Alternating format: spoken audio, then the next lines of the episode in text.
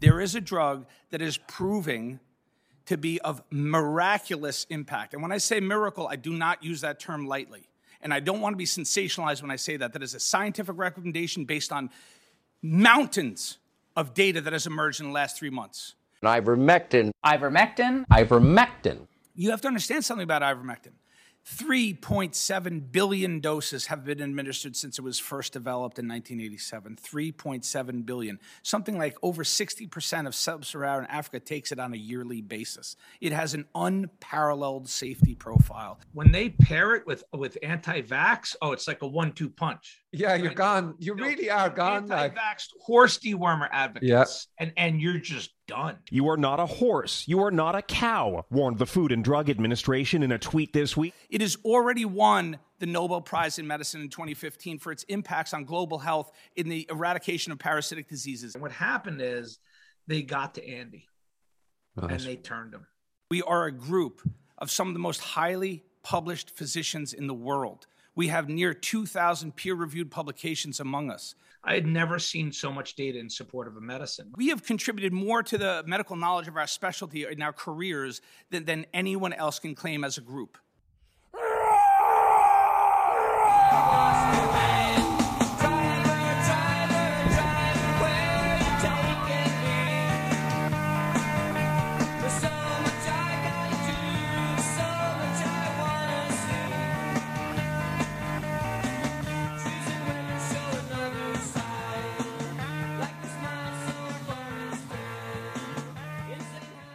I just kind of want to get a feel for February, March, before this thing.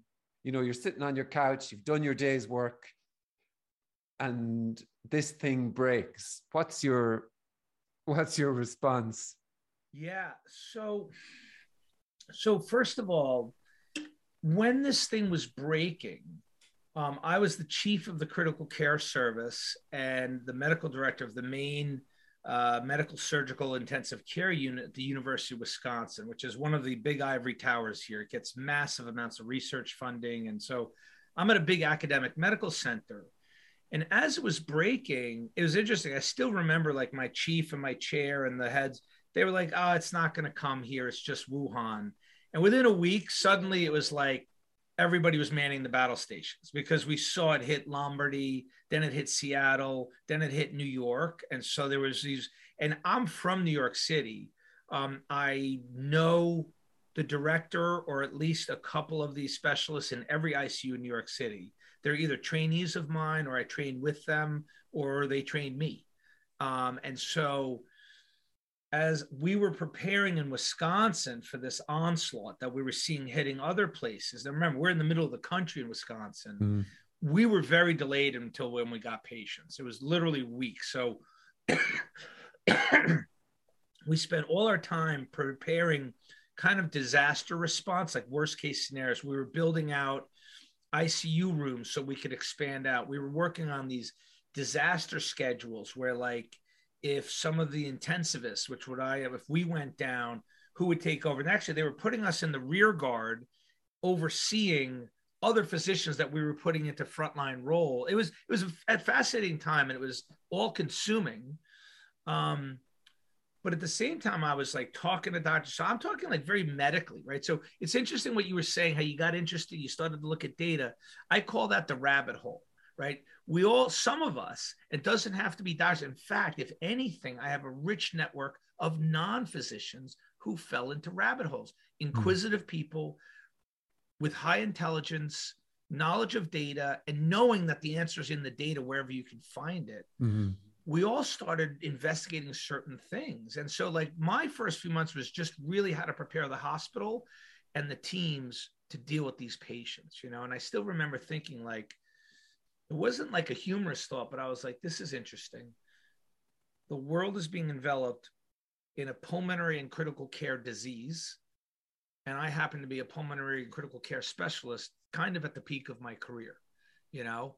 And I was like, this is an interesting time for me you know Yeah. and i sort of Yeah. attacked it head on um but another thing i want to say in listening to what you said is So I've been transformed by so much in the last two years, like knowledge of things beyond medicine, how things work, and we'll talk about, it, but like the depth of corruption, the depth of all of these sinister things, this mis, the hiding of data, the mischaracterization data, you know, for that noble lie, right, to get everyone vaccinated. Mm. So what I've thought before is those first few months, all the craziness that they didn't like, I'm willing to forgive that Mm. right? Because that was the fog of war, or so I thought, right? Like I'm willing to forgive those drastic measures that we all did, presumably for our safety to try to control the, you know, you know what I'm saying? Like, Yeah. and even the rapid launch of the vaccines, I'm kind of willing to forgive that in the Mm. beginning. Um, but I have to say, knowing what I know now and having read Bobby Kennedy's book, have you read that book, the the real? No, I haven't. I know it's a commitment. So it's a commitment, but yeah. When you learn about the last five years and the simulation exercises conducted with multinational organizations, uh, governments, um, where they actually simulated a viral pandemic and they had put in place plans of how to respond. And when you see what they did in the beginning, that was all in the playbook that they developed. But I got to tell you, Mhm. that playbook was flawed. Like the massive lockdowns, they knew, like, there's evidence to show lockdowns don't work. Yet what happened?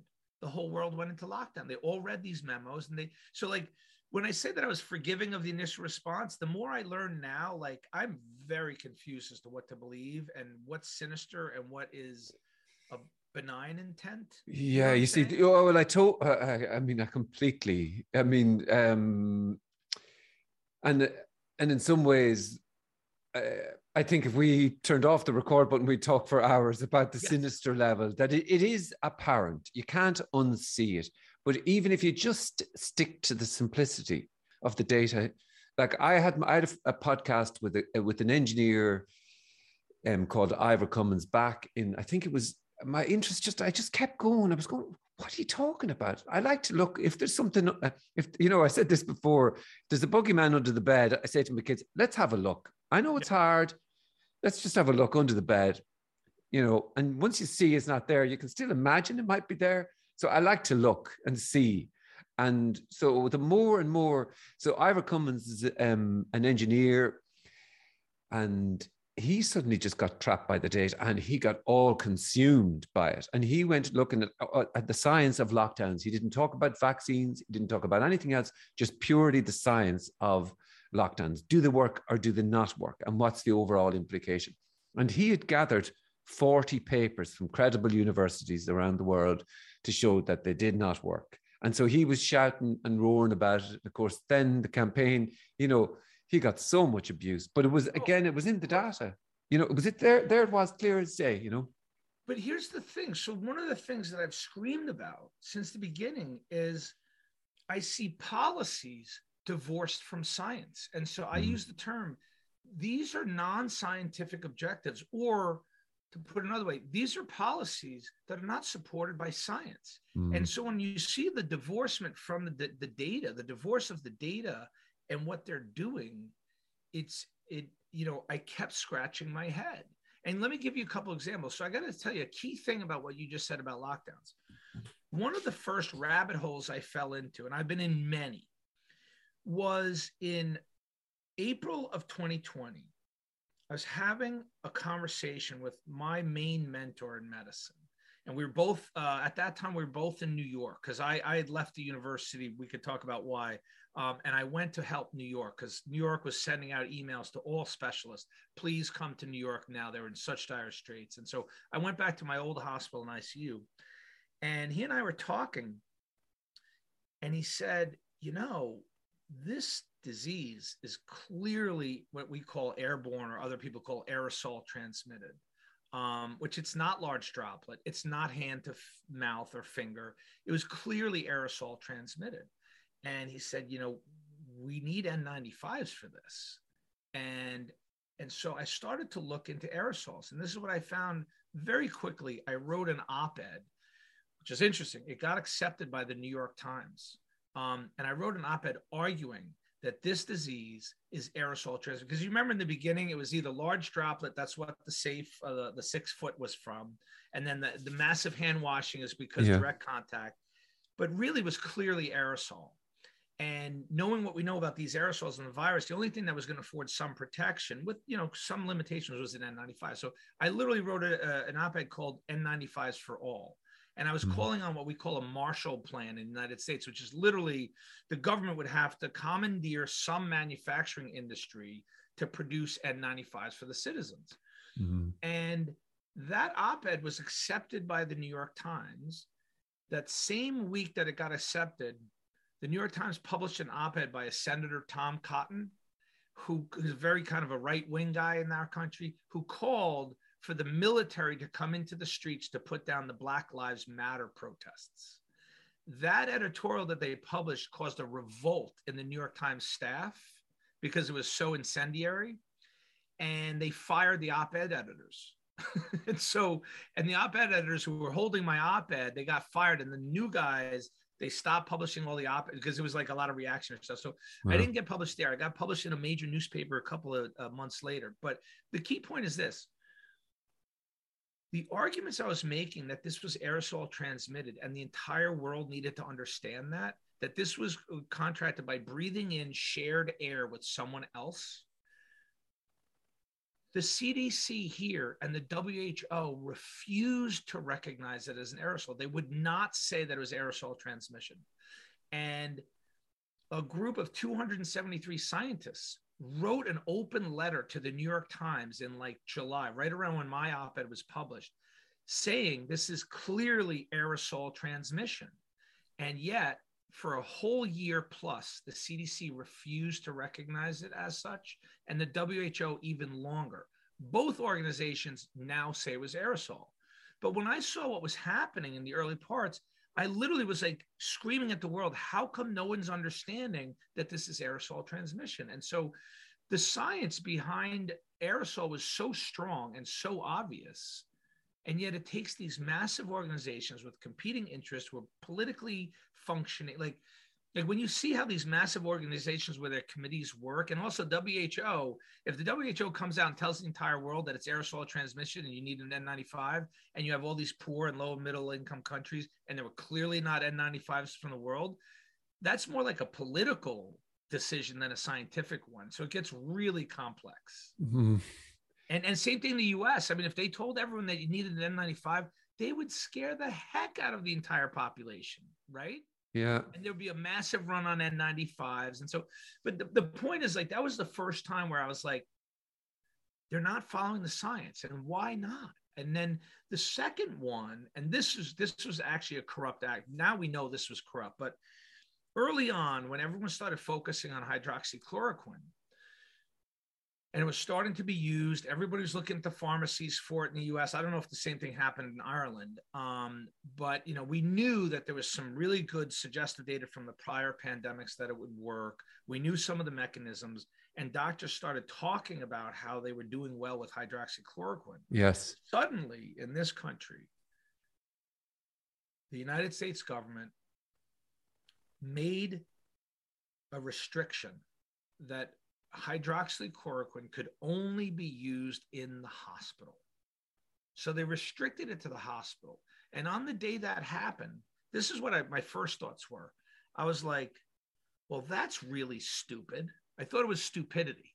Literally, I mm-hmm. thought the diagnosis was stupidity because I was like, they're restricting an antiviral to the hospital phase when the viral replication is over and we all know oral antivirals can only work in the first couple of days of a Mhm. viral illness if you're going to make a, an impact clinically.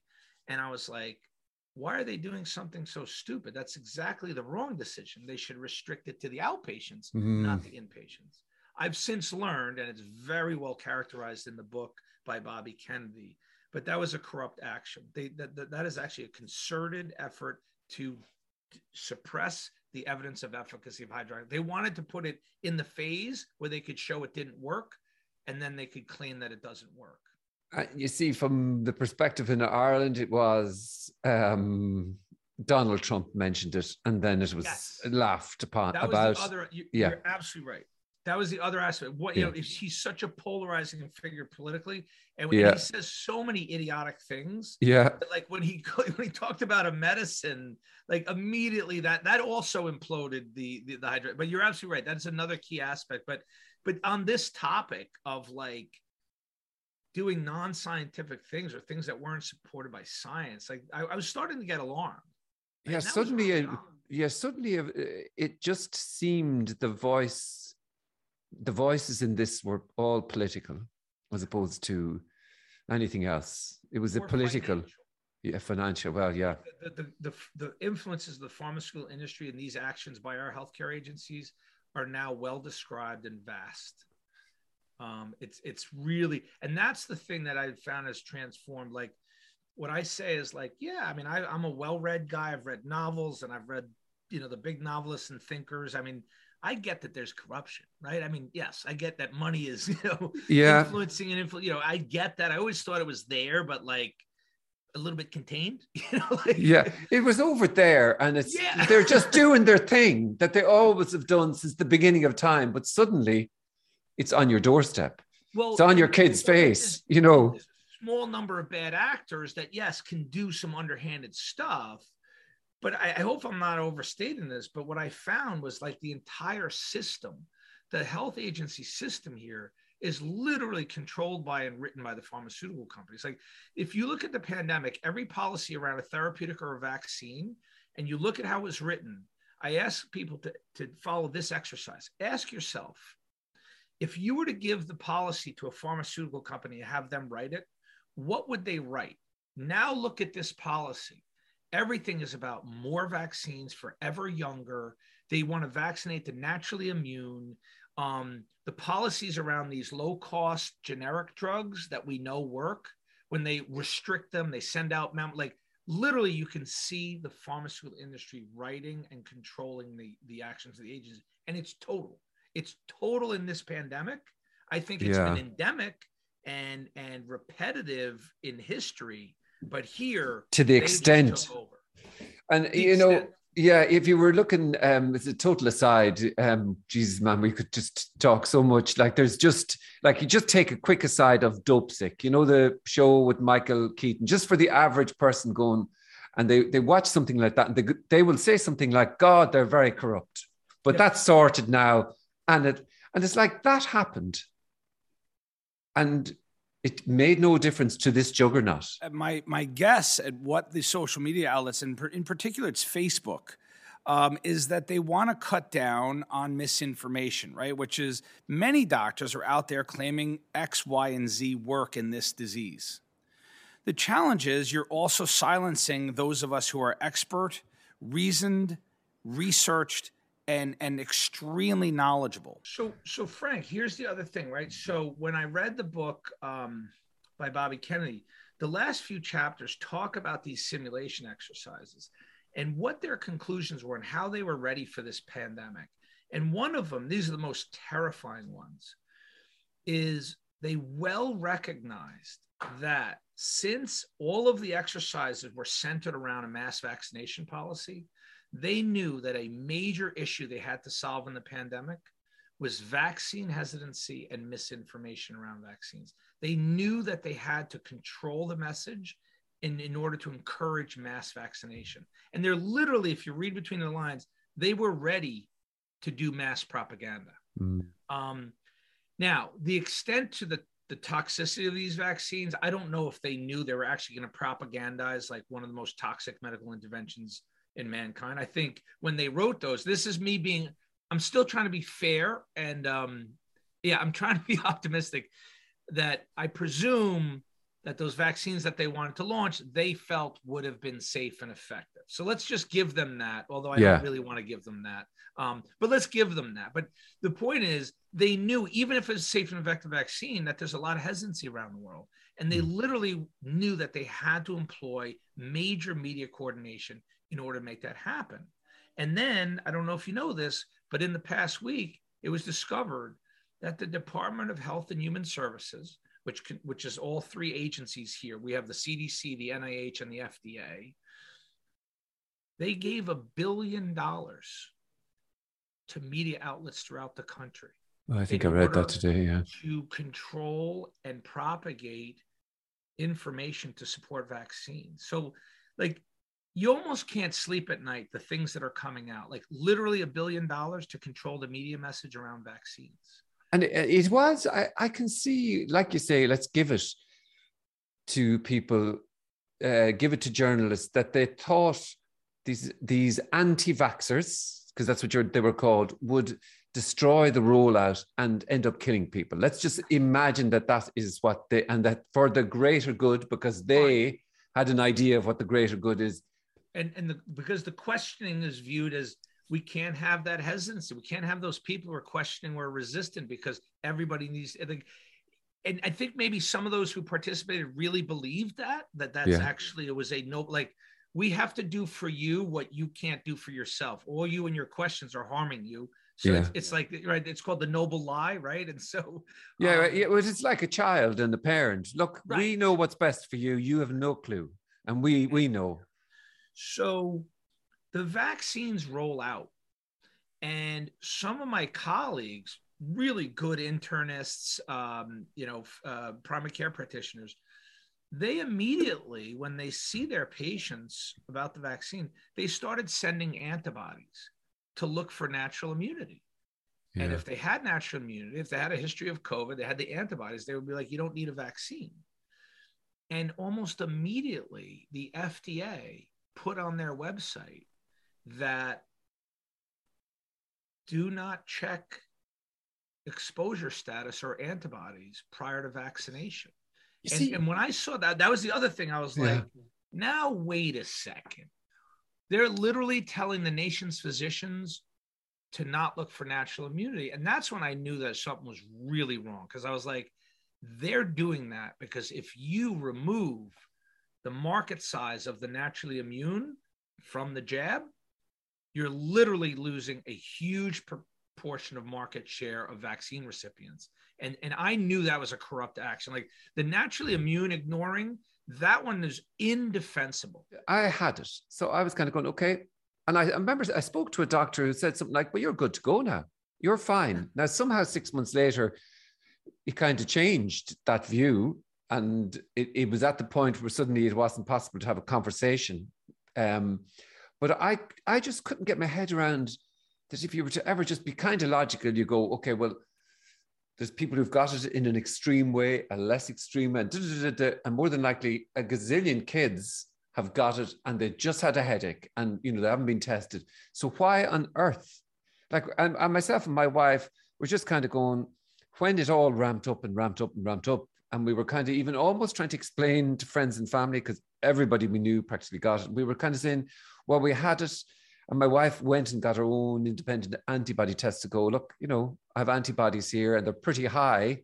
So, uh, but it was just, it was just simply illogical to not, Illogical. to not go and test. If you care about who you're treating and you, you go, well, okay, do they need it or not? But all of that had just gone. All of that idea had even gone. so important what you just said is your experience with your doctor. Mhm. The first time you met your doctor, he or she said, Yeah, you're good to go. And then six months later, either they were too scared to not advise a vaccine, or more likely is that they were propagandized into this strange notions. Because the other lesson I've learned is this because I've seen nothing but propaganda. The stuff that's in the media and even coming out of agencies is so clearly false. Um, I thought doctors would be immune or relatively immune because they, I thought they're trained to critically think and analyze data. One of the misestimations of that's buried in that is actually doctors don't read as much as I think they do. Um, they really don't read and keep up. They might do it in their narrow corner of medicine, um, or they're just too busy to keep up. But generally, they're not reading enough. And so they will take their messages freely and very quickly from agencies. And when you have captured agencies delivering bad information that you're surrounded by in the media, many doctors started behaving very oddly. They started doing things that literally violated tenets of medicine, like this. So, for instance, I, I, the most one of the more alarming things I heard is I saw a patient yesterday um, uh, for long haul syndrome. She's a pharmacist. And she told me that in the last few weeks or months, patients who come in for COVID, when, when they survive and get discharged, the hospitalists are vaccinating them upon discharge. And that's when I'm like, they, and so I use this term, they've lost their, and I usually put in an expletive, they've lost their minds. Mm. And I don't blame them. It's been, they've only lost their minds. It's that's what's happened when you have global propaganda and censorship. And it has been global. Yeah, it has. Yeah. The messages have hit every country. The censorship has hit every country. The distortion of the science, you know, when they attack repurposed drugs, which I want to talk about in a second, because mm. that's where my life, you know, I suddenly found myself in this war on repurposed drugs. Yeah. But it, it, it has been scary because when I look at history, right, we know there's been societies and countries with totalitarian regimes who controlled the state media and everything, and they were able to infect their populations with strange ideas that became mass formation psychosis and all that. But those have been discrete countries at different periods in history. Never, and this is what I think about like this history is almost, I don't even know how to write this book. You literally had an entire world infected with propaganda and censorship. And you saw the strangest of behaviors break out in places you never thought they would break out. When you look at Australia and Canada, oh man, the way they've behaved, I mean, they they were like I mean, the U.S. we have our problems, but we also had a good portion of the U.S. which was like kind of like screw you. like, oh God, it, it just like, give you know, it would give you great. You know, when you're sitting, I was saying to my wife, we're moving to Texas, and she was going, yeah, well, you're not going to be able to get into Texas, but you, I'm looking at and hearing about Texas, and I'm going, and is it the leader of South Dakota? All these people, I was kind of going, oh God, you know that's why you know all those years ago there was a men you know there was a constitution put together and all these people who had lived in the world lived and known what it took to get they didn't really want to form a state but they probably looked at it from a practical perspective to say look let's get together but only if we agree x y and z and number one is I got to be able to say what I want. Anybody stops that, it's over. Uh-huh. I thought those principles and those beliefs and freedoms like that were built into the fabric of our society as Americans or any mm-hmm. other, you know, advanced democracy, and and, and that we'd learn from history, right? All of the horrors in history that occurred around propaganda and censorship, and how easily it got forgotten. So you mentioned the trucker convoy. I've been there. I, you know, I was there at the launch. I gave some speeches and then I was just there for the last four days in Maryland. Then we sat down with some senators yesterday. Um, mm-hmm. I was a couple of there was a couple of physicians, and then the main trucker organizers, and and it's so interesting because when we get together and we kind of we when we speak and when we organize or we're together. But the interesting thing is, and I love when the truckers say this, they, they like that we're there to bring the science about the policy. Because I always say, listen, I'm here because these mandates that they're fighting against, They've used science to propagate these mandates. And I just have to tell you, the science isn't there for these mandates. And then we'll go through the science. But the truckers say, hey, I'm not a doctor, I'm not a scientist. You know, I don't know whether you should or take the vaccine or not. But they say, I believe that if you want to take a vaccine, you should have the right to do oh, it. man. And if you don't, and I think that's if you it. don't, you should have yeah. the right not. So they yeah. keep it really simple and yeah. philosophical and simple. And so like, and I love it because they don't need our science. And we just sort of we just show how illogical and illegitimate it is because the science isn't there for them. They're just talking on basic constitutional principles. Uh, you know, I tried to kind of wonder why is it that certain people just were not taken in by any of this. Now, obviously, in your job, we, will get to that. But it was obvious when I saw your video, you know, the, the, type of kind of personality was kind of, well, let's just look at this. And, and I think there's an independence, freedom, or whatever you want to call it, across all the characters. And that's what comes across strongly. And the independence to be right, to be wrong, to chew it out, to fight it out if it needs be. But let's let's be able to talk about it. So you've you've heard of the work of Matthias Desmet, right? That Dr. Robert Malone always cites about mass formation psychosis, and that there yeah. are people that are resistant. But here, I want to tell you something that's very uh, very humbling for me. Is where I was when this all started to unfold is what protected me. I don't think had I been in a different place and a different time, So, for instance, I'm from New York, right? At the time that this broke out, I was in Wisconsin. I left the university for had nothing to do with these kind of things. It was just the way they approached COVID. I knew was wrong, and I knew people were going to die. And I said I don't want any part of it. They wanted to do supportive care only. And I will tell you, within four patients of COVID that I saw, they clearly needed blood thinners. They clearly needed high dose corticosteroids, you know, for hyperclotting and inflammation. And yet, my uh, my hospital and university said no. We will not support any of those interventions because there's no randomized controlled trials. Supportive care only, it's a viral syndrome. And people were dying at rates we'd never seen before. And I said, I want no part of this. And I left. Here's the thing had I been in New York City five years prior, I would have been a horrifically overworked ICU doctor. I literally was running full tilt all day long. I don't know in the pandemic whether I could have kept up with this data and seeing these oddities yeah. and how it wasn't supported. I would have been surrounded by messaging and messages from the administration and from the agencies. And I'm telling you, Frank, I really believed had I been there, I could easily in the past year been one of those doctors telling everyone to get vaccinated.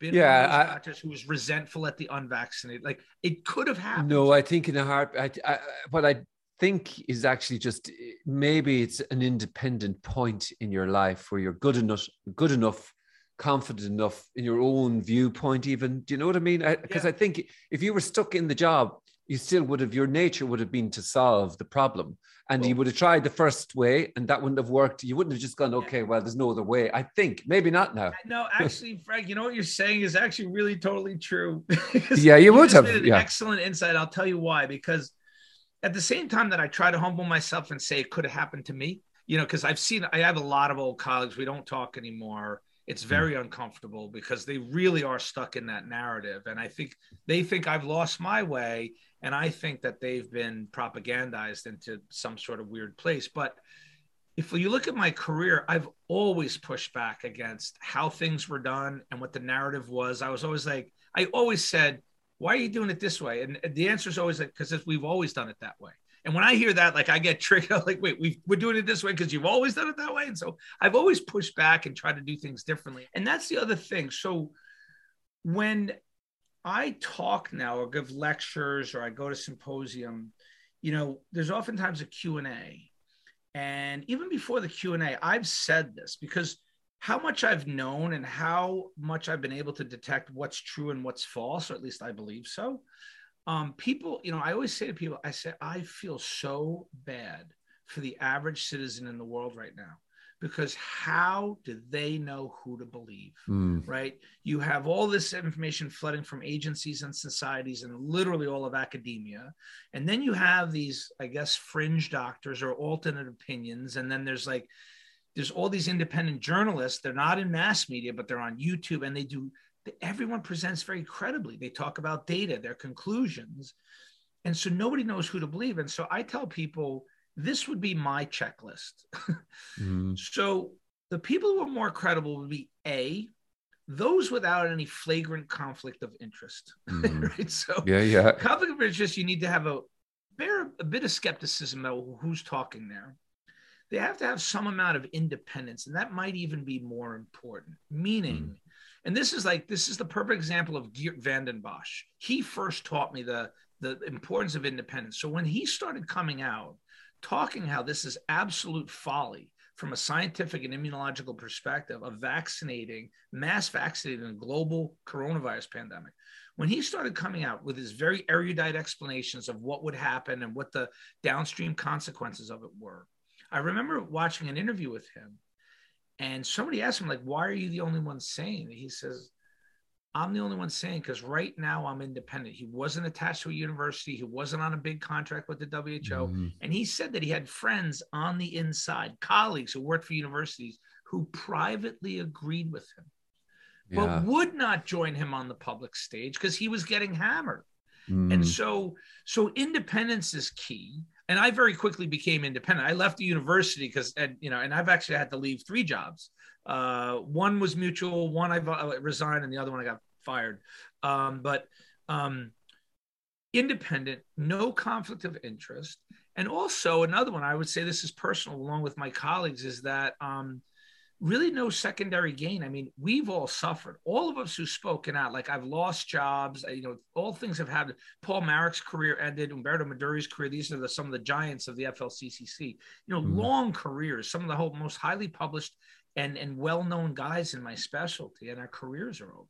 Mm. Um, we've been threatened. There's been hit jobs, and so, um, and then you want someone who speaks data openly and transparently and is willing to debate. So whatever they say, they show data. Now, the problem with that one is the other side does that. The problem is they misrepresent the data and yeah. they don't debate. So that's why you need like all those five: no conflict of interest, independent, um, sometimes the persecution actually gives them more credibility yeah. you know? Um, and then openly sharing data and willing to debate. If you've seen any of this like we've been asking for open discussions debates with all of these agencies spewing out this stuff.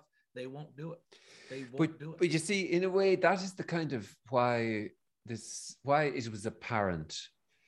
When you uh, when you spoke in the senate that time and i'm going to talk about it now because I was going to talk about it next. So the time. Oh, yeah. Okay. I want to say like the fifth event that happened was what like just launched my life for the next year, which is that was that was sort of the fifth thing is when I I stumbled into the war and repurposed drugs. But you go ahead.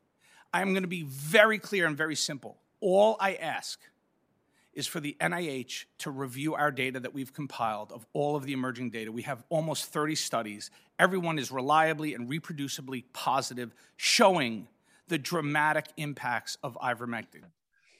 Well, you just from my perspective, you know, a friend sent it on to me, and I I thought, right, here's another video. I get to it, and I. Oh man, do you know what? Like, fuck this. It was so obvious to me when I saw you talking that here, here you've got somebody who's authentic, who's I don't want to say speaking from the heart because it's very unscientific thing to say speaking from the heart, but speaking passionately, full with data, and all you're actually saying is, can you please just look at this? Now, that is a totally different energy to saying this is the way it is. You're saying, let's look at it. Maybe I've missed something. Maybe I'm wrong. And it was that energy that I probably have watched that your video uh, three or four times. I'd say sometimes when I kind of I just go back, and you might find that a bit odd no. We have 100,000 patients in the hospital right now dying. I'm a lung specialist, I'm an ICU specialist. I've cared for more dying COVID patients than anyone can imagine. They're dying because they can't breathe. They can't breathe. They're on high flow oxygen delivery devices. They're on non-invasive ventilators and or they're sedated and paralyzed and attached to mechanical ventilators that breathe for them. And I watch them every day. They die. By the time they get me in the ICU, they're already dying. They're almost impossible to recover. Early treatment is key. We need to offload the hospitals. We are tired. I can't keep doing this. If you look at my manuscript, and if I have to go back to work next week, any further deaths are going to be needless deaths, and I cannot be traumatized by that. I cannot keep caring for patients when I know that they could have been saved with earlier treatment, and that drug that will treat them and prevent the hospitalization is ivermectin. But I, I kind of, it's just rare honesty seems to be rare. And um, and it was similar, like when you watched Peter McCullough talking in, the, in, front of the Texas Senate. It's so funny, like you know, it comes into my home. These, you know, never in a million years would I go looking for this sort of information. And it's the same energy. It's not. It's it's trying to solve. It's yes. try, you're presented with a problem. You're not going to sit. This is your skill set. And it'd be like if I was in, um, when I was running my company and I was hit with a problem, I'm not just going to go, okay, well, I'll just sit here and leave that. I, I'm obviously going to try 50 million things until either the problem has been solved or it's got the better of me, but don't ask me to stay quiet.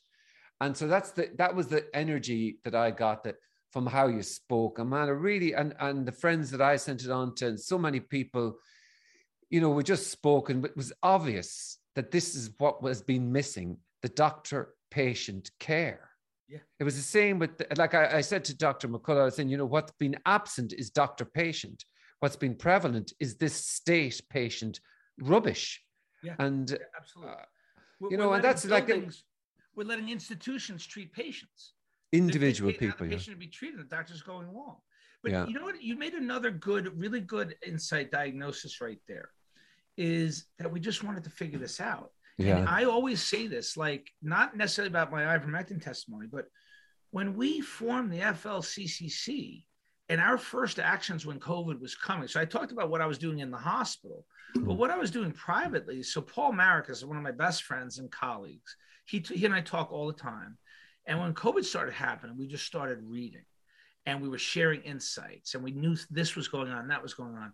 And we just kept talking. We were building, pro- like I wrote my own protocol early on, like how I would want to be treated. And Paul was doing his stuff. And then we just brought together as a group and we just, our mission was to come up with the most effective treatment protocols for COVID, which hmm. is what I would think any public health agency would do is like, here's this badass new disease. Let's figure out how to treat it. And so we did Yeah. what was so natural to us and that I assumed everybody else would do. Right. And, and so the other thing I want to, before we talk about ivermectin is that I don't know if you're aware of this, but I gave testimony in the Senate in May of 2020. Uh, yeah. I do know it. I couldn't find it, but yeah. so I did that at a time. So I basically called out to the world. I didn't know it was the world, um, but I said corticosteroids in the hospital patient are absolutely critical. People are going to die if you don't give them steroids. And I did that at a time when every national and international healthcare agency was recommending against the use of corticosteroids because they thought it would increase mortality. Mm. And when I did that, I got killed, attacked for being irresponsible, malpractice, and I would hurt patients. However, in that time, eight months, eight weeks later, a huge study came out of Oxford, and it's now standard of care worldwide. So I was forgiven for being ahead of the curve then, and ivermectin is a different story. Well, yeah, I know, and let's let's just, but let's uh, just that point. Um, that's what I couldn't understand. Just uh, is this not like a war? Oh, And yeah. in a war, you're not going to wait while your village is being shelled, or you know, you're going to react and do things within a safe way to to solve the problem. And it just seemed like the world became frozen, waiting for the great. you're describing common sense like what you just said seems so plain and straightforward to us like and i've used that war analogy exactly like that like if Mm. you're in the middle of a bombing and an attack i mean you're going to figure out how to get out of it or how to defend yourself right you're Mm. going to do whatever you can to save yourself and we were trying to do the same thing for patients you know Yeah. um, and and and when I uh, so you know, and I I have a Substack which people seem to really enjoy, but I wrote a few posts about what those early months were when I was this in this fight with my administration and my leadership, who were telling me, "Do no harm." How dare you try a medicine without having it been proven in some huge ivory tower, double blind, multi center randomized controlled trial?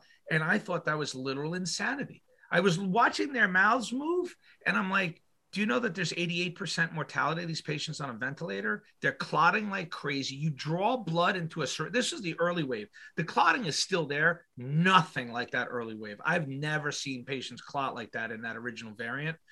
But I'm like, literally, like, I'm at the bedside seeing blood clotting. It's clotting dialysis machines, it's clotting ECMO machines. The nurses are like, I'm drawing blood, it's clotting even before it gets into the tube. And yet I'm being told by my leadership that we can't use blood thinners because it hasn't been proven. And that's when I first knew like the way I think and the way everybody else thinks is really different. Yeah. Because your perspective is unique. People really went along with that across the country.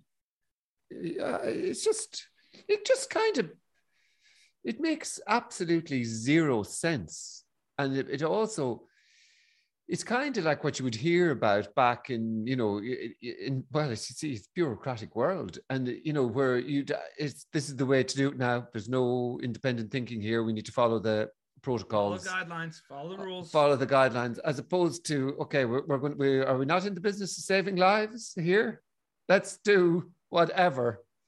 And yeah it's like peter mccullough said um this was our super bowl. And i get that you know this is this is what we've trained our lives for this we can we're going to get into the trenches and work and work and work and and and that sort of personality in my mind will work 22 hours a day work until they fall over exhausted to problem solve it's just the nature of it because they know actually what it's not like you know solving something stupid. You're saving lives. So you're going to stay up all day to do everything and anything. And that's what became apparent to me, you know.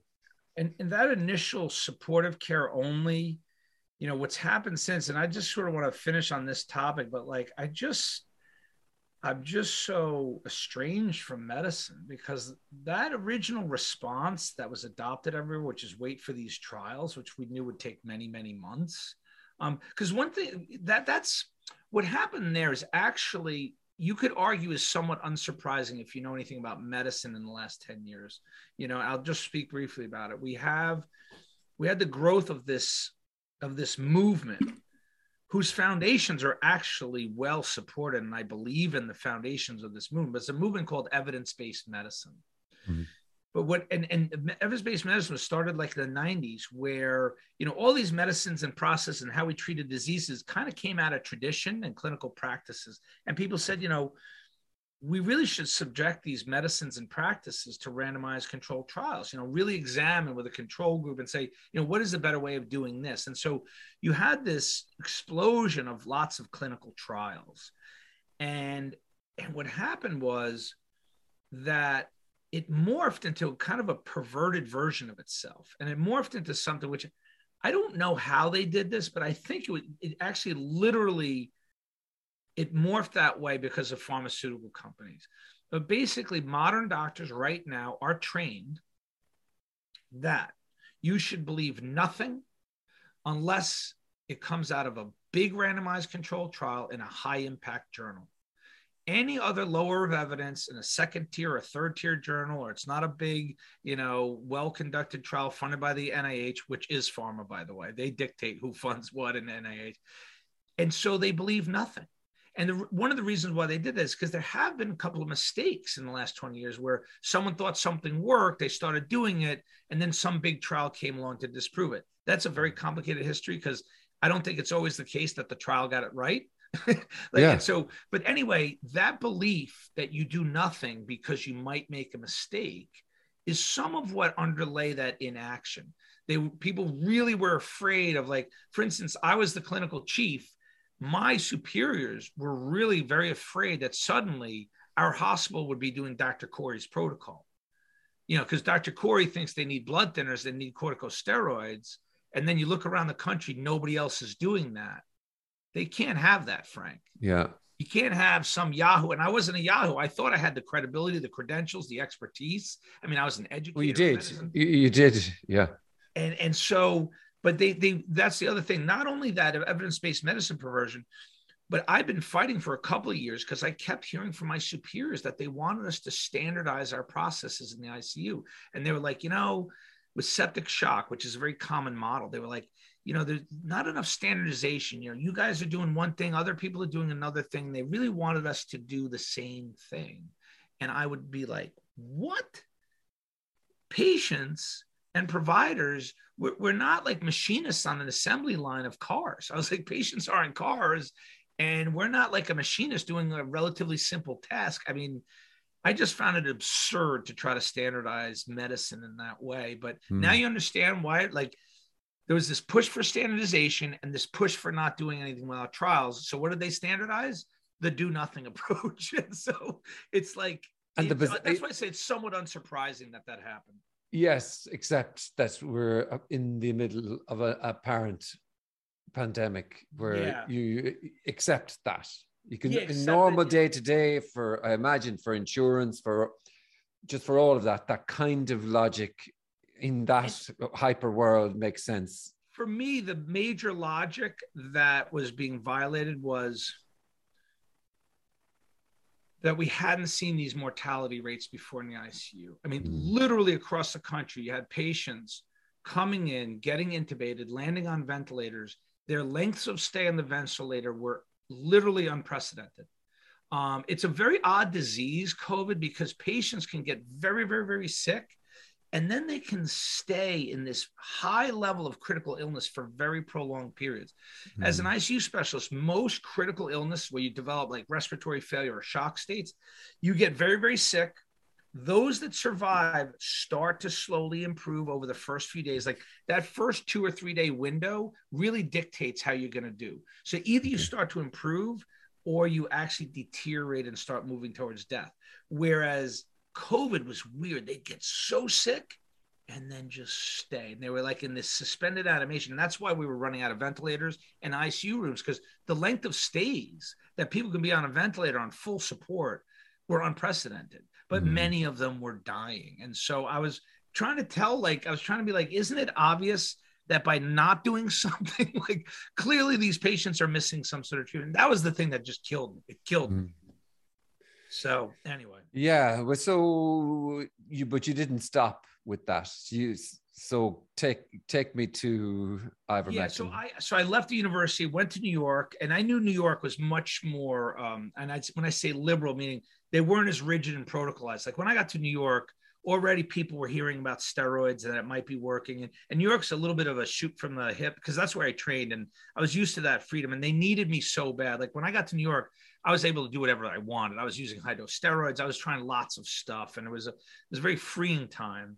Mm. Um, actually, what I say is when I left the university, which I'd been in for five years in the Ivory Tower, and I went back to my old stomping ground in New York, I literally felt like I'd left a cult. Mm. It was such a, uh, uh, it was really hard time, and I intellectually I was like, wow, I've been fighting a cult for five years, and little did I know now New York is a cult. Like this, these processes and approaches now been solidified throughout the system. But at the time, New York was a relatively freer place.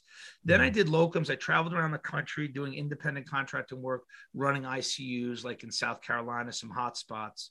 Then I got another job, and let's just let's talk about what happened. That second job was at a major medical center in Milwaukee, and about a month and a half into the job, I was asked to testify on early treatment. And I had just, you know, our group, Paul Marik, first identified the signal of data around ivermectin. And I wrote that review paper, which got a lot of attention. I had posted on a preprint server. I was asked to testify.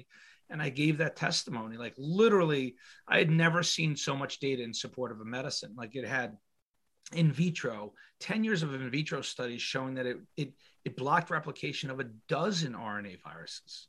Mm. Um, it had in vivo animal studies. It had we had these case series and case large case series from different centers around the world showing like 3,300 patients consecutively treated in the emergency room with 16 hospitalizations and two deaths from mm. Dominican Republic. And, and then others from Bangladesh. And then you had observational randomized control trials, every single one showing some amount of benefit not always large enough to be statistically significant, but when you put them together in what's called a meta analysis, they were profoundly positive. I literally was looking at the penicillin of COVID. And and so I gave my testimony, and the first thing that happened is I lost my job. right. Wow. Really? Because it went viral. Yeah. literally, the institution seized. What's interesting is they didn't fire me. They told me not to they, they called me urgently like the next day. They told me not to talk to anyone or any press until i talked to them. And then like my boss and one of the hospital administrators got me on the phone. They were very angry that i used my title and they they accused me which has happened before. It happened at the university of wisconsin. They accused me of speaking on their behalf. And my my answer with both times was like I do not recall saying I was the spokesperson for this institution. It was clear I was speaking on my own expertise, on my own paper, mm. um, from my own group. And but they accused me of that anyway. They didn't fire me. They offered me a new contract, Frank. right. new contract because my old contract had no stipulations on speaking publicly, doing anything. But my new one had about eight different restrictions on my First Amendment rights. Like I wouldn't be able to talk to press without clearing with them first anytime I spoke, I would have to say this. I'd have to say, Frank, what I'm about to say to you are my opinions, my opinion alone, and not that of my employer. Right. Jesus. so I was like, I'm not doing this nonsense. I was like, bye, and I left.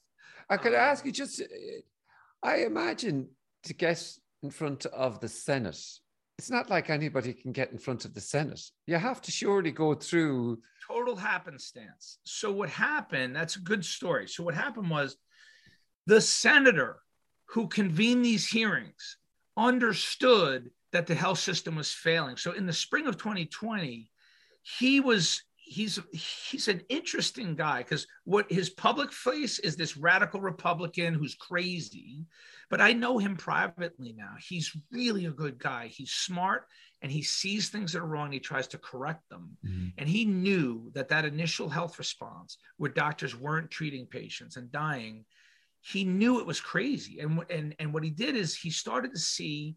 He found our website and our protocols and so he found the FLCCC, my organization. We'd put up protocols on how to treat it.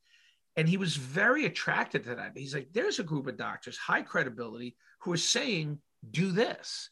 And he saw that on our like masthead, that the chief of the critical care service at the University of Wisconsin, he's the senator from Wisconsin. This is Ron. So that, that was Ron just Johnson, like this confluence yeah. of errors. So who did he call? Me, right? Because I was okay. at the university. So he called me.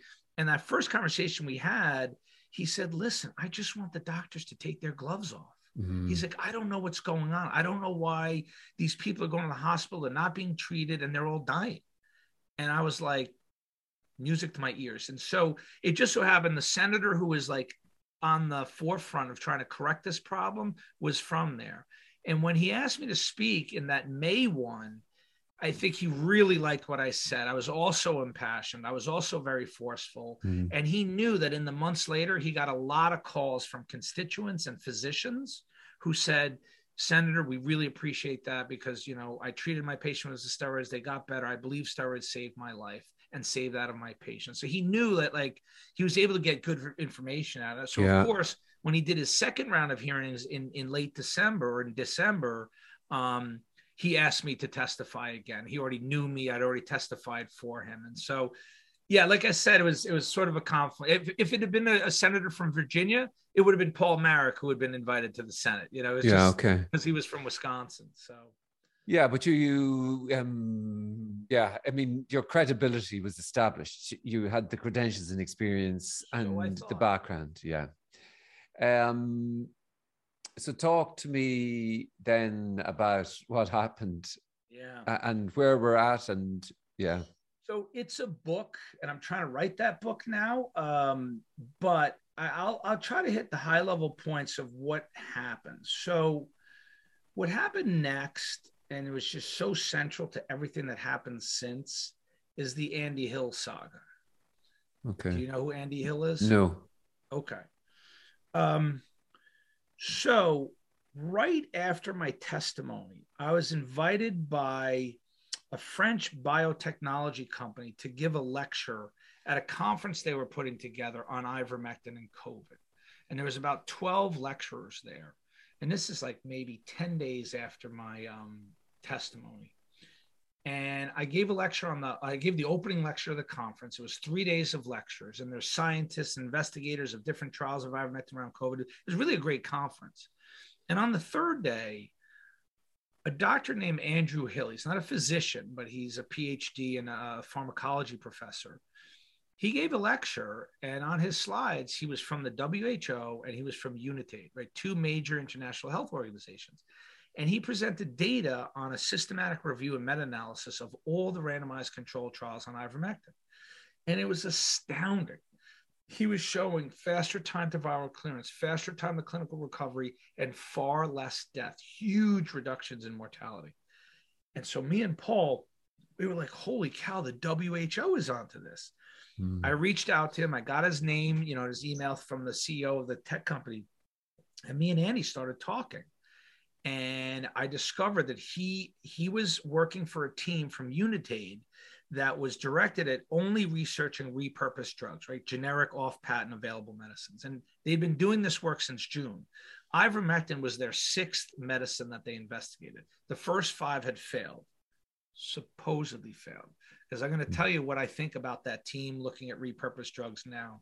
When I first met Andy, I was blown away because I said, that's exactly what I screamed for in my testimony. I was saying, why isn't there an effort to look at repurposed drugs? I literally said that in my testimony.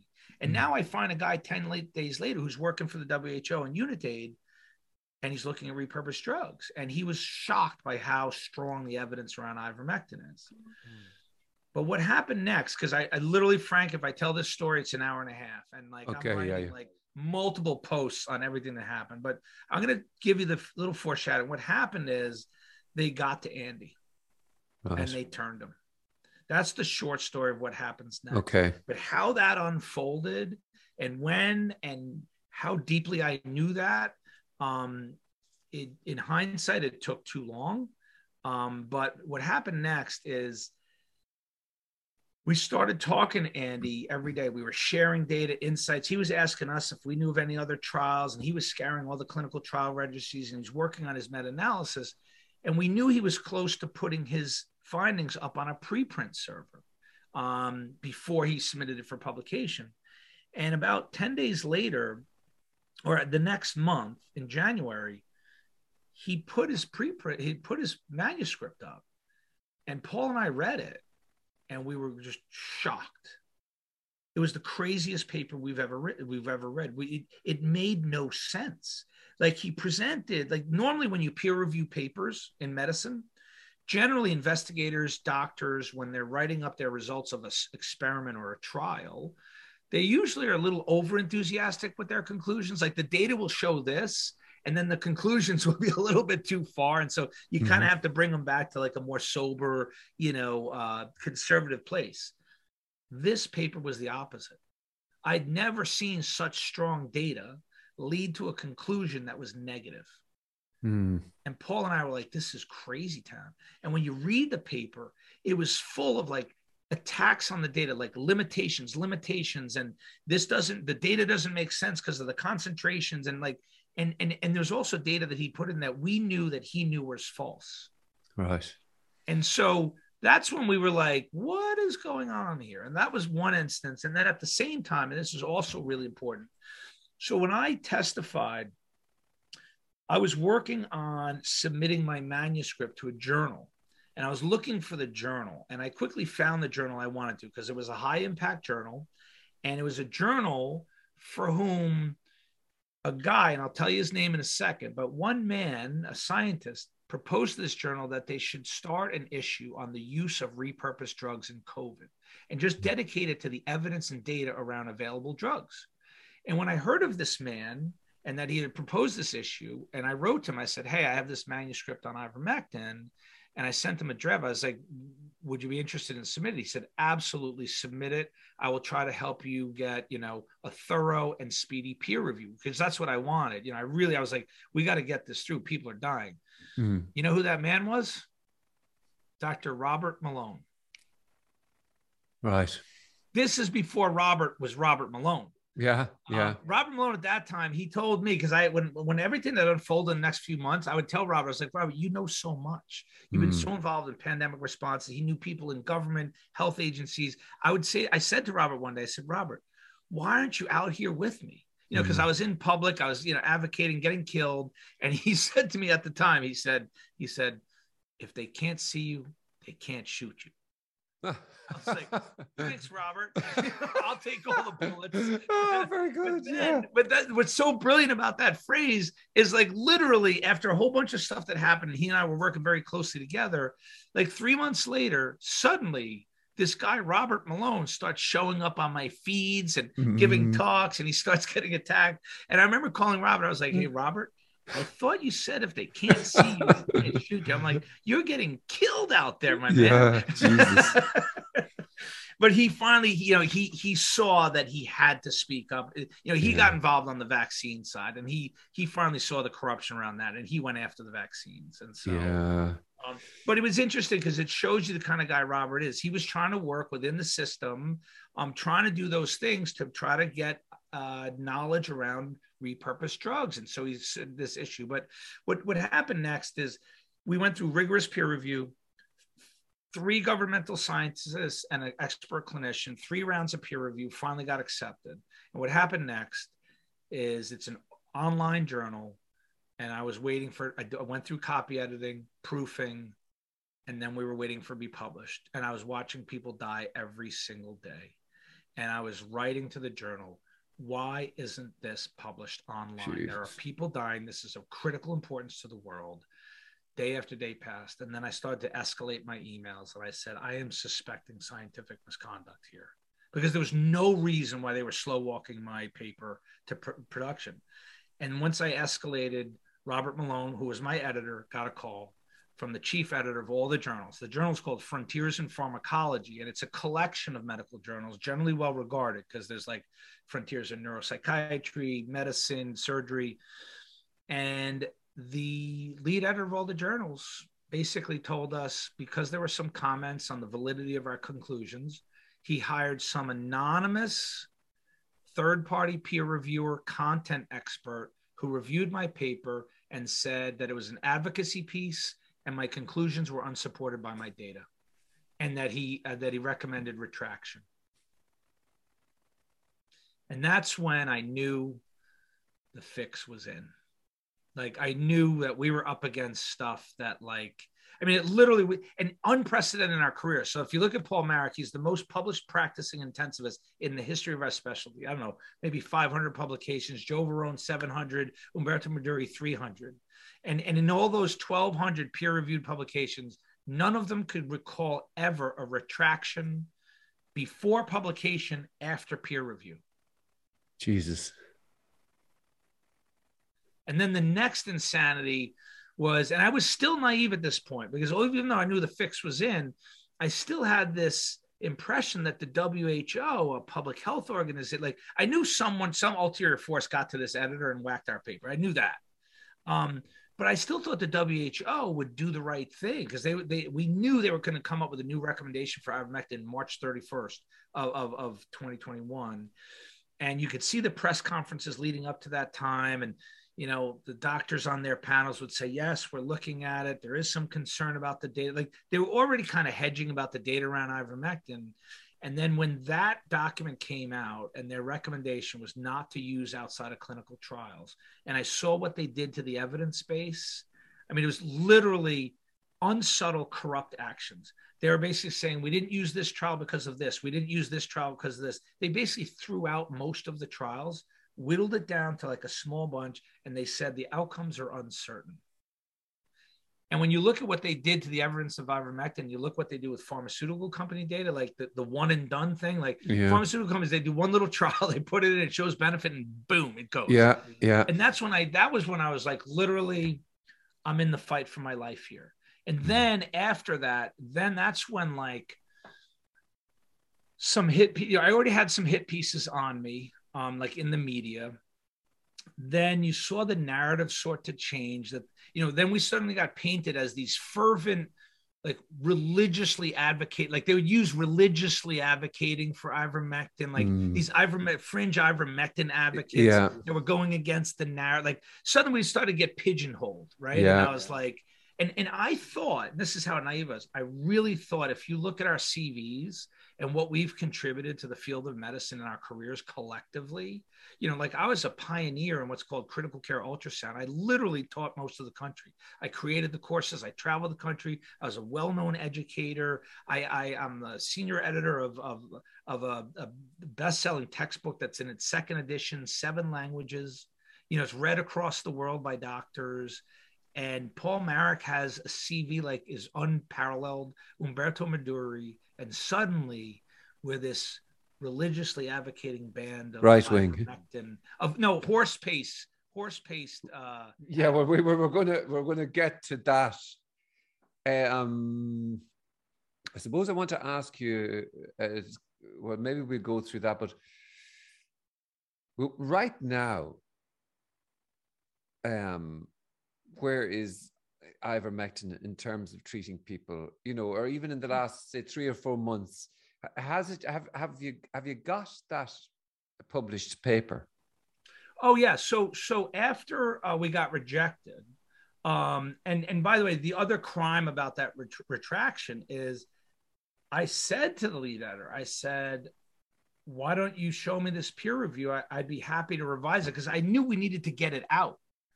Yeah he denied the opportunity to revise it. You know, if, if I use too much advocacy language, if I was over exuberant in my conclusions, well, then why don't you suggest some modifications to the manuscript, which is commonly part of peer review? Yeah. No. He's moving to retraction. And then he said, we're happy if you resubmit it. And that's when I really laughed. I was like, oh, you want me to resubmit to you criminals? I was like, no way. And then, and so I took it yeah. to another journal. Okay. I actually took it to another journal who had originally invited me to submit my manuscript to them. It was called the American Journal of Therapeutics. And because I remember they'd invited me back in December to submit, and I, I, I remember I pleasantly wrote back. I said, I really appreciate the invitation, but I was invited to submit to another journal. I'm going to try there. And so when I went to that editor um, and I said to him what happened, he was really understanding. He actually knew what happened. He Mm. said, you know, this is science. When you have something new that's a major advance, these are some things that happened. And he, I submitted the peer reviews because I got them from Robert Malone. So he was able to see all the revisions, everything we'd been asked to do, and he accepted it and it was published. Now, since then, it's been attacked multiple times. That he actually had to write a letter of concern because I refused to respond to the last attack, mostly because I was exhausted and I'm just done. Yeah. Like the attacks are crazy. I don't, and I just, I can't do it anymore. yeah. And many other patients, many other people, those ivermectin papers were retracted as well. So it's like I, I can't fight the pharmaceutical companies through the through the journals. I'm just not going to do it. Um, so Well, that's- so. Go on, sorry. oh, Yeah. What was your original question?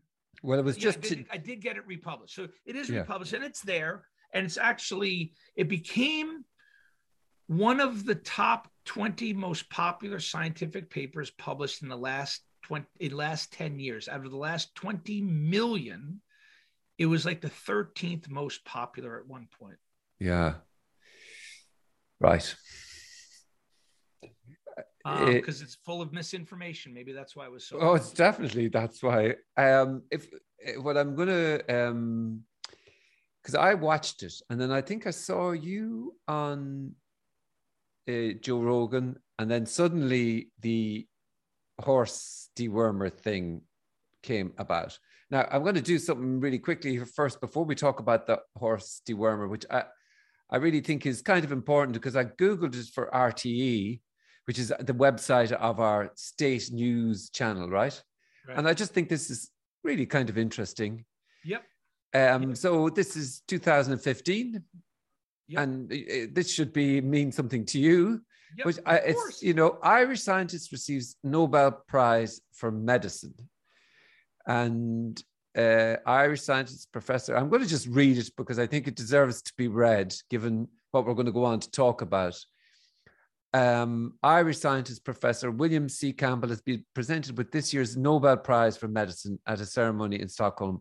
Let's just say that a Nobel Prize is a pretty phenomenal, wonderful prize to get. And this is a man, this is the 85 year old who grew up in Donegal, which is in the north of Ireland, was jointly awarded the accolade for his discovery of the drug ivermectin. Professor Campbell became the second Irish person to win a Nobel Prize for science after the Ernest, well, connected physics, were right? But I suppose I just wanted to kind of say this part. Professor Campbell's work on medicine to kill parasites has saved millions from awful disease like river blindness, right? Now, I just kind of want to let that hang for a moment, right? Because it's an Irish man, and there hasn't been many Irish men who have got Nobel Prizes. Now, if I just move along the world here, and let me see, I have a few little slides open, but rapidly this drug, because suddenly it became a possibility of treating COVID, suddenly horse drug Yep. may HSE overuse of ivermectin after huge seizure of horse drug. But wait, look, Frank, go back to Yeah. that real quick. Yeah. For me, the most the more alarming is the subtitle. Dr. So- Gerald Barry, yeah. virologist. So this is what they do, right? They get a doctor from an ivory tower and just one statement, right? So automatically, It's gone. because it baffles this virologist from an ivory tower, automatically I get to look like some friend. You know, I'm actually advocating for a horse drug now. Yeah. And That's it, that's exactly what you were it- doing. It Yeah. baffles real scientists. So real doctors, credentialed doctors, are baffled as to why this group would do this. Oh, you see this guy here, just as a total aside, that's the chief medical officer of Ireland. Oh man.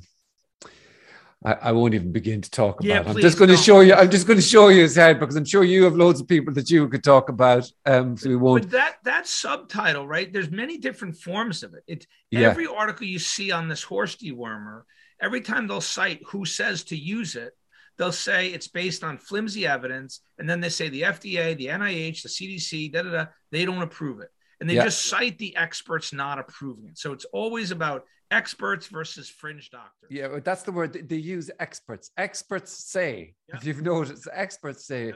And so this is the main public urge not to buy drugs online after rise in horse dewormer seizures. Total nonsense. That's a lie by the is medicine for cows.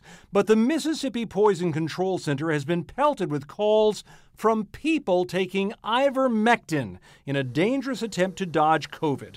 So what what we've seen there was across the world in a I mean let's let's try and admire the work of how to discredit something in a heartbeat because you have to kind of respect your opposition. terrifyingly effective. It was phenomenal and it was everywhere and everybody was convinced why would such and such recommend a, a horse deworming medicine they must be crazy they're idiots and, when, blah when blah they blah Pair it when they pair it with with anti-vax. Oh, it's like a one-two punch. yeah you're Right. gone you No, really are gone like Anti-vax horse dewormer advocates. Yeah. and and you're just done. you're done yeah you really are done yeah But you see, I mean, that kind of messaging and propaganda is so mm. effective. It's Yeah. so effective. And, yeah and you know, going back to the horse dewormer, so because I lecture on this, that horse dewormer, right? So suddenly, every major mass media around the world will not call it a medicine; they call it a Mm. horse dewormer, and it's Mm. everywhere and every time. Every Yeah. TV show host, every broadcaster, every news report, every newspaper article, Mm. horse dewormer, hor- and it's just like, really? And and remember, that's what Joe Rogan got really upset about. He went after CNN because he's like, yeah how can you call it? And and he called out Sanjay Gupta, you know, was one of the medical consultants for CNN, and you could tell he was a little uncomfortable. Yeah, they shouldn't have done that. Like it was. Yeah. uh like one one outlet who may have mischaracterized. It's like no, it wasn't just CNN. It was everybody. Somebody got the memo, Mm. and and I'm sorry to go to sinister stuff, but you know those two things that I told you, right? So the HHS now know we now know billion dollars to promote vaccine propaganda. Mm. Bill and Melinda Gates Foundation gives hundreds of millions to media outlets around the world. Mhm. And, and Frank, can you tell me why someone whose purported main interest is the furthering of public health goals, why they're giving so much to media? Why don't you just focus on public health and let media be the media? Right. And Yeah. so you see this massive infiltration of money into media. And so, but but here's the thing about that horse dewormer. It was a PR campaign. It was already written. Those terminology Ready to go, Those yeah. messaging was always prepared. Mhm. And if I haven't mentioned, because I don't know if I completed my thought, but it is now my firm belief that that team assembled to research repurposed drugs, they were not interested in finding efficacy, disseminating that. They were interested in finding efficacy and distorting that. yeah They were on a mission. That's what's called controlled opposition or opposition research. Andy Hill was a pawn and he got turned. He was just a little cog. He's not the guy for the moment, not guy, guy for history. And he was a victim of that system and he fell capture to them. But Mhm. that team was assembled, literally assembled by Bill and Melinda Gates. Remember, they are vaccine. They they have to fight vaccine hesitancy, and a repurposed drug showing efficacy will absolutely damage vaccine. And I'm speaking. I'm, I'm making very kind of bold accusations. I don't care. I know this. I know this for a fact. The Mhm. wars on repurposed drugs, what they did to hydroxychloroquine, what they're doing to ivermectin, what they're doing to fluvoxamine, is absolutely so consistent and repetitive we Mhm. know it's corruption and and this pr campaign the way it unfolded in the, in the united states is quite interesting. We had this huge delta surge in august. And what happened is as it surged the prescriptions of ivermectin in this country skyrocketed. And there was this one week in mid-august where it hit 90,000 subscriptions a week. And that's when they unleashed the campaign. It was literally when we talk about a war, they saw that the doctors and patients and I would argue we my organization probably had a lot to do with that. Right? Yeah, yeah. People were following our protocols, using. There's no doubt about it. I had them printed off. I gave them to my mum and my Yeah, sister.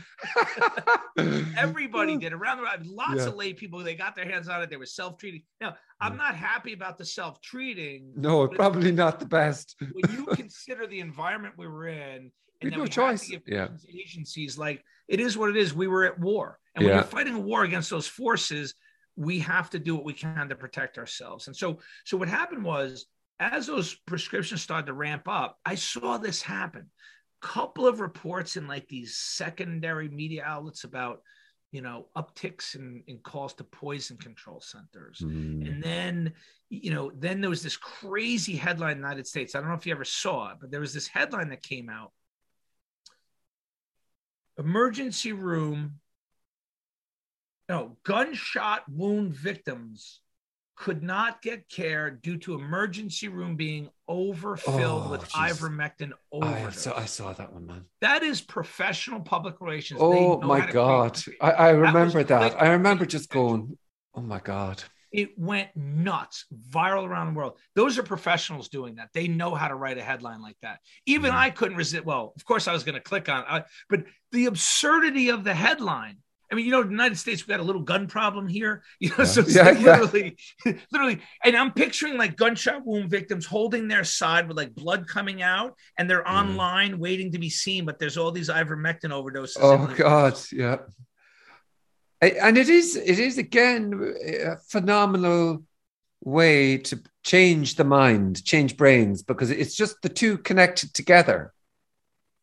Is Yes. For, And- and, and- it's stuck then. But but it, it's again, it's these poor people desperate taking horse dewormer and mm. filling emergency rooms, right? And so, so that happened, and then the CDC did what they did to hydroxychloroquine, and, and the way it works here, they put out a bulletin saying that this was uh, that they're getting more and more reports of poisonings. The FDA hasn't approved it. It's not approved or recommended for uh, use in COVID.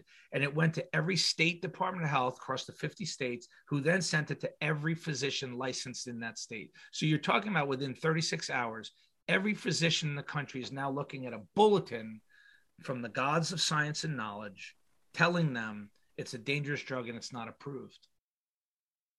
And already hospitals had been removing it from their formularies because it wasn't approved, recommended by societies, and everybody was using it. And we kind of started a civil war where patients were going to hospitals asking for ivermectin. Doctors were denying them. Literally one of the world's safest and cheapest medicines, right? But Mm. absolutely not. You can't have ivermectin. Even if you're dying, we're not giving you ivermectin. You know, Mm. crazy, crazy town stuff.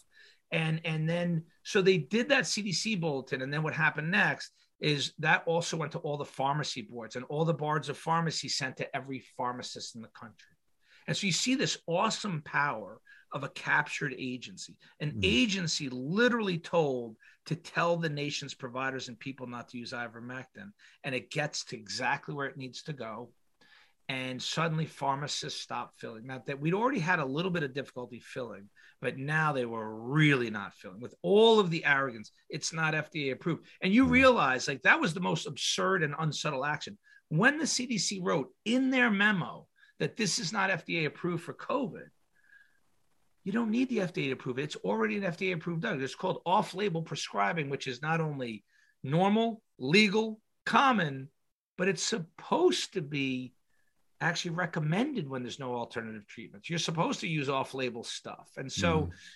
and the, so the and no one was going to apply for FDA emergency. You know, I knew the company here, I knew the pharmaceutical company here that was trying for months to try to get an EUA from. It was never going to happen. I mean, it literally Mhm. cost two million dollars to get an FDA, uh, probably more. And so, like, there's no money in ivermectin, and so you see the fate of repurposed drugs. And so, after that came out, the pharmacists stopped to fill, and you know now we're seeing you know even more hit attacks. You saw more editorials in the big journals just showing, you know, and then Andy Hill appears back in the in the picture because now Andy Hill is writing papers. There was this one other little event that happened is that one of the studies on ivermectin, what's ridiculous is there are 78 controlled trials and there's 32 randomized, 16 double blind randomized controlled trials. But one of the trials out of Egypt was purportedly fraudulent. Now, it may be, I'm not totally sure it is. It kind of looks like it is because I don't think the, the investigator did not defend himself well. He would not share his data set. But apparently, these this attack team, which I think is being paid to attack the ivermectin evidence, and Andy Hill is working them. They're like podcasters, and now Andy Hill is listening to these podcasters. It's so bizarre. I'm not putting down podcasts, but they're literally not very Okay, highly yeah, yeah. published. They're Yeah. not very highly published, and they're doing these like you know evidence-based medicine attacks on on the ivermectin evidence. And now andy hill is literally writing papers about the misleading and fraudulent evidence behind ivermectin. And this is a guy i knew for two months who was giving lectures with us on the world stage in south africa everywhere. He was saying before he got further he was saying that he was telling the world in one public lecture on january 29th he said i advise all countries of the world to get ready get supplies because he was anticipating there was going to be an approval soon. So I actually think he he didn't know he was a pawn. Like he thought he was doing good research to find the evidence, and he thought he was going to feed the organization, who was then going to recommend. But it's my belief he was working for the other side. It was already a done deal. They were never going to let him. And actually, he got muzzled. So after that lecture, in which he said, "You have to uh, prepare, you know, get ready, get supplies." To unleash ivermectin in the pandemic, he got muzzled. Like within within three days, he told me that he's not because I asked him to do an interview with like some big media outlet. He said, I, "I'm not a- allowed to speak publicly anymore." So, so can I just you just say again the seventy-eight uh, in terms of the data to prove the efficacy of ivermectin? Can you just give me that So information? it's so there's a website called c19early.com. hmm And on there, it's an expert group of anonymous scientists and researchers. But what they've done in COVID is remarkable. They have they have compiled what are called meta-analyses. They've compiled and performed meta-analyses of all the trials on dozens of compounds on anything that was studied in COVID. So it's almost like this library of clinical trials evidence on any compound. And they actually even have one, uh, it's called the forest plot of everything that has shown efficacy. Ivermectin is like fifth from the top, and it's the only one in green because it has enough trials to support it. And it literally has 78 with 85,000 patients. And what's funny is for if you look at my past year, for the first six months, I would argue every day the data. I would be like, no, look at the data. I would I would cite trials and evidence and all this. And I was just doing data arguments. I was writing white papers to the NHL, WHO. I was writing to the NIH committee because I knew the committee. I had presented to the committee after my testimony. Uh, one of the politicians who uh, uh, oversees the health agencies, he made them sit down with me, Paul Marik, and Andy Hill. And we presented to the NIH committee, and the NIH committee actually changed their recommendation. They used to have a recommendation where it was uh, do not use outside of a clinical trial, and they moved it to neutral. Neutral meaning there is insufficient evidence to recommend for or against. But we got them to change their recommendation to neutral. They haven't moved it since. And, and so I argued data for six months. I'm tired. Yeah, I don't yeah. do it anymore. Don't even- I yeah, literally, I could do three hours with you, and after about a half an hour, you'd be like, "Stop, stop, stop!" I'm convinced. Yeah, fine. But And then I can yeah, tell you about the data attacks. And the data attacks, this is the narrative around ivermectin data. All of the trials are small, low quality, fraudulent. Um, yeah, basically small, low quality, and fraudulent. And then the other thing they've done is the only trials that have appeared in high impact journals, they tend to be larger, done in academic medical centers. Every single one of them is underpowered or underdosed. When I say underpowered, they'll compare deaths. So few deaths occurred in the trial that you can't reach statistical significance. And one of the most brazen one is just got published two weeks ago in the in the journal JAMA. And it was a study out of Malaysia. And when they looked at those who went on a ventilator or those who died, literally there was 10 in the control group, three in the ivermectin group. So even though it was three more than three times more deaths in the control group, it did not reach statistical significance. And it was a similar thing those who landed on a ventilator. And so you saw this strong signal, but it's not statistically significant. But the highest form of evidence is actually a meta analysis. So even though that individual trial didn't show benefit or statistically significant benefit, all you do is put that data into the meta-analysis and the meta-analysis gets stronger and stronger and stronger and so the meta-analyses especially on that uh, website that i gave you is profound and and what that group did on c19 early they did something really cool they saw all these attacks on the trial so there's a couple of rogue group of investigators that work with andy hill and they point to this trial coming out of this country. They didn't conceal the randomization. They didn't do follow up. They they they didn't say this analysis in in their uh, when they registered the trial on Clinton. So like they're literally nitpicking like any anomaly in the conduct of these trials. And by the way, these trials they're not pharma funded, usually done by well-meaning clinicians doing the best they can. Yeah. And they attack. And by the way, if you want to believe that every pharma study done, you know, crosses every T and dots every I. I mean, it's, we, it's, it's, you, you get what we're talking about. So yeah. they attack, attack. And what this group did, it's just so funny. Not funny, but it's just, it's brilliant. When they do the meta analysis they put all 78 trials in meta analysis, they saw all the attacks on, let's say, 15 or 20 trials. They said, fine, we'll remove those 15 or 20 trials. Guess what happens to the signal? It got stronger.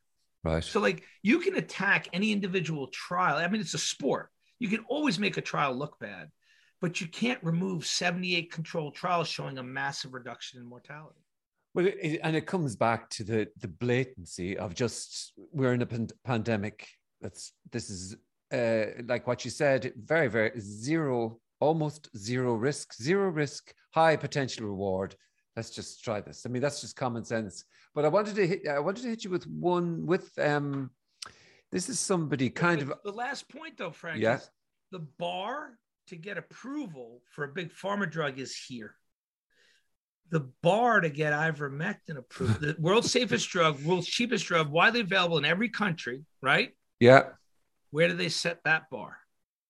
Yeah. I mean, they literally set it above where the evidence is. Hmm. You cannot get ivermectin over the regulatory bar. Oh man, that's heartbreaking for you.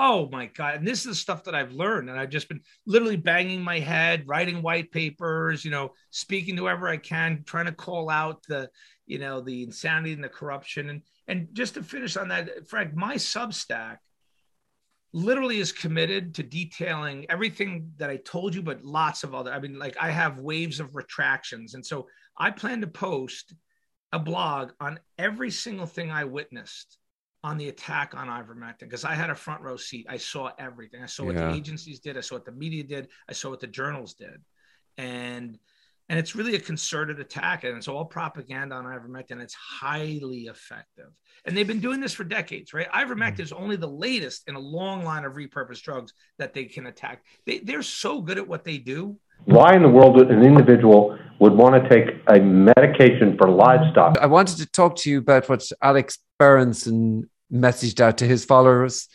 Yeah. I don't know if you, uh, yeah. And I, I, the only reason I just I kind of think attention him on ivermectin anymore. I, you know? he, he's acting very bizarrely lately. I couldn't understand. Know, yeah, honest, there's so much bizarre going on in the world. I have no time to think about what's driving Alex Berenson because yeah, he fine, used yeah. to be quite good on the vaccines and yeah. then he like went after Malone on stuff. He's getting ivermectin completely wrong. And so, like, I, mean, I couldn't he, understand why same, he wouldn't talk wait, to you. Right, yeah. That same JAMA article that I just referenced, he's using that to say it doesn't work. Yeah, that's the Malaysia. Thing. It's in Malaysia or something. You're, yeah. You're looking at a positive trial, meaning it showed positive benefit. It strengthens the meta analysis. Yeah. Oh, oh, and, and he's using Look at this.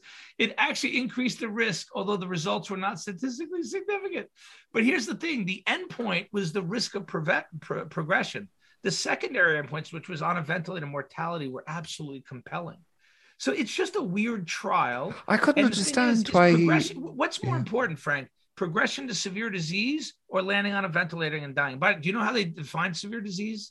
The need for oxygen. So I was like, do I care about the need for oxygen or do I care about dying? And so it's a bizarre result and people are misusing it. And he's another one. It's very lazy the way he used it and the way he tweeted it. It, it shows no context, no understanding of the trial, and no understanding of the evidence base on, on, on which that trial sits. yeah, I thought it was is it kind of trying to be a maverick for the sake of it, and I, I, I, you know, in a while for a while, I kind of considered him. You know, there's not many voices on, let's say, this side. Let's yes. just say, and then suddenly I noticed he mentioned it on Rogan and he just was kind of very dismissive. And then he just came out as if with this, here's the proof. And I, I, Well, I was just wondering what your reaction to it was. It kind of bothered problem. me. So, so Yeah. I find it superficial, lazy. He's clearly not an expert on like. All I've done for a year is immerse myself. Like I could literally sit here for three hours and cite trials. I could cite Yeah. health ministry program. I could do anything you want with the data, you know. And here he is, yeah, tweeting about one study, not knowing anything. Okay. Actually, I think Well, for, let's not even let's not even give him a second more. So but, that, but- that but the other problem, yeah. Frank, is, and this is another problem with a lot of this stuff around vaccines or Hmm. is that people publicly come out with an opinion on something that's negative. They're going to use data that supports that, and they're going to ignore data that goes against that. And it's very hard to publicly walk back. Like if you've been telling people for months that ivermectin doesn't work and there's nothing to it, you're never going to. Yeah. and now you're gonna you got to walk that back and by the way two weeks before that trial a massive trial out of brazil showed results that are almost indescribable how powerful they were yeah.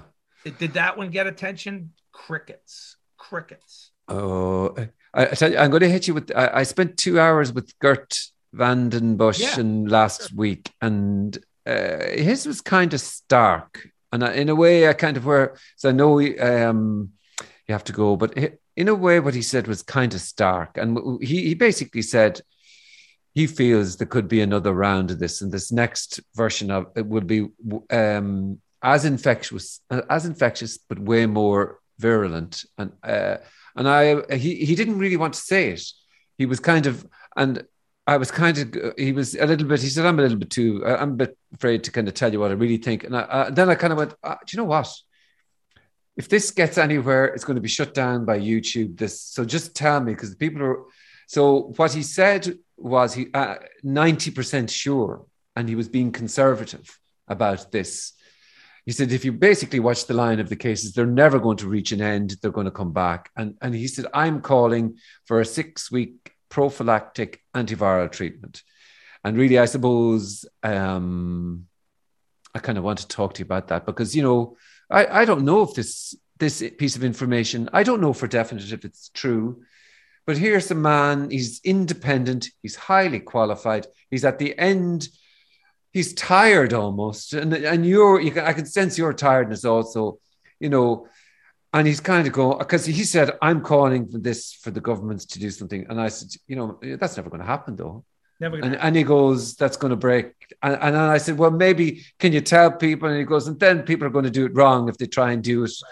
But i wonder you know for the pe- for for some people who may be at risk to know Well, about the yeah. six week I'll- treatment i can and make a few comments. So yeah please. Number one, on the likelihood or probability of a more virulent variant or more transmissible or another surge, um, I defer to Geert. okay Um, part of me hopes that Omicron gives us natural immunity from subsequent ones, or the subsequent will be milder.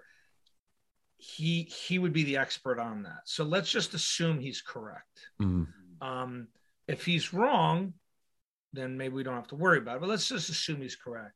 He's long called for like the only real solution is really mass antiviral treatment and or prophylaxis.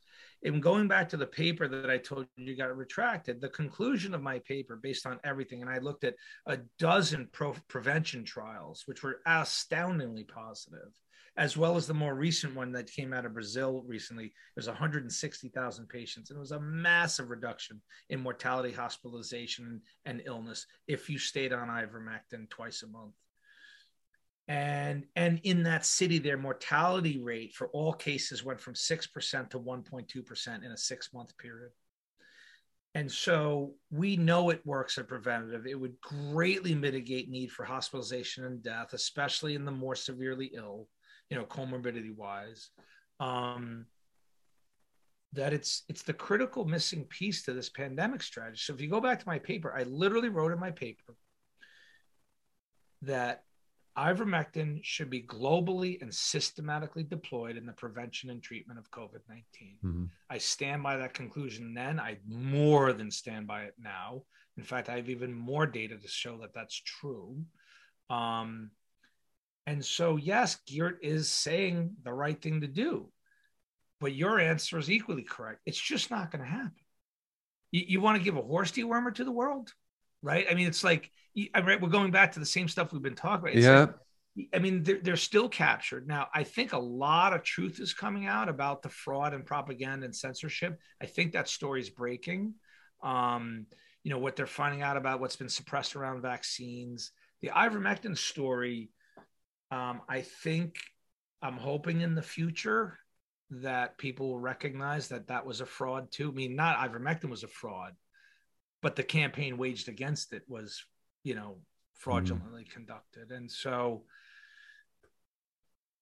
I, I don't know. I agree with him, but and I love that he still wants to call for it. I mean, nobody in power is listening to Geert The only people who listen to Geert are those who are critical thinkers and open-minded who trust scientists that are independent, data-driven, right, and mm. at great personal sacrifice. You yeah. know, the same things we talked about earlier, and is willing to openly debate. He has all of those check marks, but who's listening to Geert who are in power? Eh, eh, yeah, and they're not. And um, and his the, his last kind of sense was that if it strikes, you see, it does sound for most people they're just going to go. People here in this country, because all the mandates have dropped, are kind of going. It's over now. I don't want to. I don't even hear anything about it. But his kind of view was that if it strikes, it'll just be it'll be way too quick. And he and he says he feels ivermectin would be the right thing, but he can't be sure either. Yeah because if if it is, no, you can't. The thing and, about the thing about ivermectin it has so many mechanisms that we don't think there'll be resistance to it because um, it has so many overlapping mechanisms. It, it really is a wonder drug in that in that sense. Is that the mechanisms and the safety are i mean it has so many therapeutic mechanisms and it's one of the world's safest drugs it's like mm-hmm. it's very hard to package a drug that has that safety profile and so many different mechanisms because you'd think one of the mechanisms would be injurious right? Yeah. But it literally has like this panoply of mechanisms which are not.